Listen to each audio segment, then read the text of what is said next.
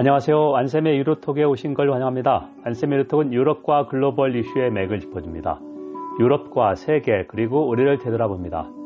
일주일에 한 번씩 여러분을 찾아갑니다. 올해에는 한 번이나 두 번만 더 하면 유로톡 마감입니다.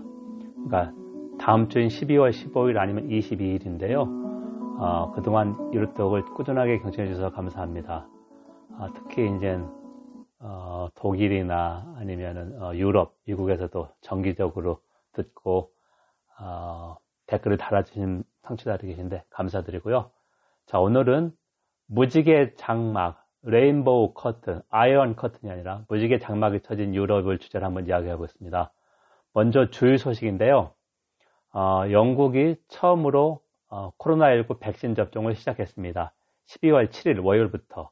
그러니까 방송이 화요일 날 새벽에 나가니까 하루 전부터 시작되는데요.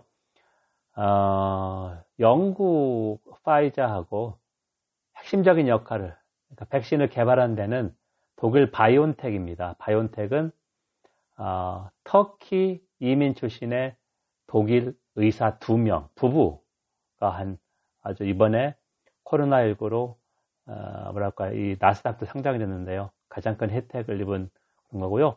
이 부부가 독일 정부로부터 최고 훈장을 받았습니다.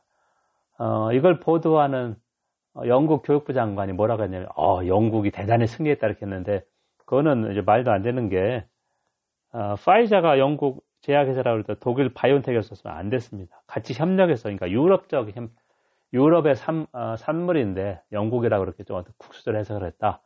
두 번째는, 브렉시트 협상. 정확히 말하면, 영국이 EU를 탈퇴했지만 새로운 신관계 협상이죠. 경제 및 비관제 협상이 제가 지금 녹음하는 12월 6일까지는 타결이 안 됐는데 12월 7일쯤에 늦어도 월요일이나 화요일, 수요일 때 타결돼야 된다.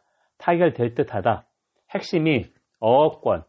그러니까 영국이 다시 바다를 되찾겠다 하는데 이걸 좀 양보하고 그다음에 공정 경쟁은 뭐냐면 영국이 국가 보증금 같은 거 유럽연합 수준에서 공정경쟁을 해야 되는데 영국은 이것을 지역격차 해소를 해서 정책 재량권을 최대한 확보하려고 한다. 이게 문제였었는데 조금씩 양보해서 타결될 듯 합니다. 이번 주, 그러니까 12월 7일째 타결 안 되면 이제 노딜로 가는 수밖에 없습니다. 그만큼 시간이 없기 때문에. 세 번째, 스키장 오픈을 두고 독일하고 오스트리아가 티격태격했습니다. 자, 오스트리아의 알프스 스키장이 많죠. 그래서 이제 스키 산업, 관광 산업이 오스트리아 차지하는 비중이 전체 GDP의 4%입니다. 독일에서 자동차가 차지하는 비중이 5%. 근데 독일이 이 스키장 리프트 운영하지 못하라고 오스트리아가 화가 났죠. 만약에 오스트리아가 독일 보고 자동차 공장 문 닫아라 이렇게 하는 것 좀 비슷하니까 이 코로나 2차 대유행 때문에 유럽에서도 상당히 좀 신경이 고추섰다 이렇게 생각했습니다. 여러분은 지금 안쌤의 유로톡을 청취하고 있습니다. 안쌤의 유로톡은 유럽과 글로벌 이슈의 맥을 짚어줍니다. 유럽과 세계 그리고 우리를 되돌아 봅니다. 일주일에 한 번씩 여러분을 찾아갑니다. 그러면 오늘의 주제인 레인보우 커튼, 무지개 장막이 유럽을 가르고 있다, 다시 둘로 나누고 있다, 이걸 한번 보겠습니다. 레인보우 플래그는 샌프란시스코 그 동성애자 퍼레이드에서 처음 나왔습니다. 그래서 7가지 색깔처럼 다양성, 다이버서티를 존중한다. 그런 게 있어가지고 유럽 내 성소수자 LGBTI 혹은 LGBTQ라고 하죠. 그때 Q는 퀴어 아니면 I는 인터섹스. 이 단체들의 연합인 ILGA-Europe이라고 있습니다. ILGA. 이쪽에서 2009년부터 해마다 무지개 지수, 레인보우 인덱스를 발표합니다. 그러니까 유럽 연합 각 회원국하고 러시아, 중앙아시아까지 각국이 성소수자 평등을 위한 정책, 교육 분야별로 해서 이렇게 평가를 하는데요. 일단 지수는 제가 조금 전에 말씀드렸고 아일랜드와 리투아니아를 비교해 보면 두 나라 모두 1993년에, 그러니까 27년 전에 동성애 행위는 범죄 행위가 아니다라는 법을 만들었는데요. 지금 두 나라는 아주 상당히 다릅니다. 성소수자를 대하는 정책이. 아일랜드는 두 나라 다 가톨릭 국가하고 큰 이웃, 예를 들면 아일랜드는 영국, 발트 3국 하나인 리투아니아는 독일이나 러시아, 스웨덴 때문에 이렇게 많은 어려움을 겪었는데, 아일랜드는 2015년에 국민투표에서 헌법에서 동성애를 허용했고요. 결혼하고 동성애자의 결혼 그리고 입양까지 허용했습니다. 반대로 리투아니아는 결혼이나 입양은 먼 훗날의 일이고, 리투아니아 동성애자의 84%가 정체성을 숨긴다. 성적 정체성을. 왜냐면 두렵기 때문에. 가장 대표적인 나라가, 그러니까 우리가 얘기하는 서유럽 쪽은 동성애, 성소수자에 대해서 권리 보장이 어느 정도 되어 있는데 무지개 지수에도 바로 드러나 있습니다. 반대로 중동부 유럽, 발칸반도는 아주 뒤떨어져 있다. 그러니까 성소수자 권리 보장이 제일 낮다. 그래서 무지개 지수에서 1등은 몰타입니다. 그리고 우리가 알고 있는 베네룩스 3국이 랭킹이 한 7위 안에 있습니다.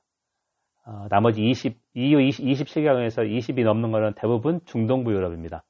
그래서 폴란드 대선이 올해 7월에 있었습니다. 그때 법과 정의당은 중도 우파 포퓰리스트 정당의 지지를 받는 게 재선을 노렸고 성공한 안드레이 두다 후보인데요. 어떻게 공개석상에서 이야기를 했냐면, 동성애자 권리 신장이 공산주의보다 더 파괴적인 이념이다. 폴란드에서 공산주의는 척결의 대상입니다. 그러니까 세계사 변분을 알 겁니다. 18세기 말에 폴란드가 프로이센이나 오스트리아, 러시아 때문에 지도에서 사라졌습니다. 그래서 폴란드는 1918년에 나라를 다시 되찾았습니다. 그러니까 120~30년 동안 폴란드라는 나라가 없었는데요. 그 당시 폴란드 민족주의와 정체성을 살려준 것은 가톨릭 교회였습니다. 자, 가톨릭 교회는 정체성을 반대하고 이 동성애자, 성소수자 권리 보장도 낯선 이념이다, 공산주의처럼. 그래서 이런 이야기를 했는데, 다분히 선거를 의식한 것이지만 이 폴란드 사람은 과반 이상이 동성애를 반대하는 걸 교묘하게 활용한 것이고요. 만약에 독일이나 프랑스 아니면 네덜란드 정치인이 동성애 아니면 성소수자에서 공개석상에서 이런 발언을 했다. 아마 그 사람은 정치 생명이 끝났을 것이다. 이 정도로 서유럽과 동유럽이 무지개 장막이 쳐져 있다. 그렇다면 유럽 통합이 진전돼서 행정부 역할하는 집행위원회가 있지 않습니까? 집행위, 더 커미션, 유로피언 커미션. 왜 이런 조처를 못하느냐? 성소수자를 차별하는 것은 인권을 침해하는 것이 아니냐, 이렇게 생각할 수 있는데요. 두 단계로 나눠볼 수 있습니다. 일단 유럽연합에 가입하려면 동성애자 차별하는 법을 폐지해야 된다. 그런데 가입 후에는 다시 하위법을 통해서 이 사람들이, 예를 들면 루마니아가 그랬습니다. 2007년에 가입했는데 가입 후에는 이 법을 슬그머니, 그러니까 민법 같은 거를 다시 개정해서 차별하고 있다. 그러면 집행위원회가 경고하고 법을 고치라고 할 수 있는데 대부분의 원국이 이걸 계속해서 미루고 있습니다. 유럽 법원, 유럽 사법재판소를 가서 시정할 수 있는데, 반면에 집행위원회가 막강한 권한을 행사할 수 있는 것은 유럽 통합이 진전돼서 자유이동, 그러니까 EU 한 회원국에서 다른 회원국으로 마음대로 거주해서 일하고 살 수 있습니다. 비자가 필요 없습니다. 이것을 제한할 때, 예를 들면 동성애 대우가 달라서, 예를 들겠습니다. 베네룩스 3국, 네덜란드에서 살던 동성애자 부부가, 성소수자 부부가 폴란드로 간다. 그러면 이 사람들 결혼을 인정받지 못합니다. 부부로. 폴란드 법에 따르면. 그리고 자녀 입양. 만약에 이 사람들이 베네룩스 3국에서 자녀를 입양했다면 자녀도 허용받지 못하다. 이럴 경우에는 이런 차별 조치로 이동의 자유, 유럽 통합의 가장 기본 자유 중 하나죠. 프리덤 오브 무브먼트를 제한했기 때문에 이건 곧바로 집행위가 시정을 요구할 수 있다. 또 하나는 EU 예산 지원을 끊는 경우인데요. 폴란드 시하고 지방의 한 100개 정도 지역이 LGBT 프리존을 선언했습니다. LGBT는 여기 못 온다. 드러내놓고 이렇게 했습니다. 제가 오해를 부지시기 위해서, 저는 성소수자가 아닙니다. 하지만 성적 취향을 근거로 차별하는 것은 바람직하지 않다, 안 된다. 그래서 우리나라도 이런 법을 좀 만들어야 된다 생각하는데요. 차별을 금지하는. 그래서 폴란드는 100개 정도의 시하고 지역이 LGBT 프리존을 선언했다.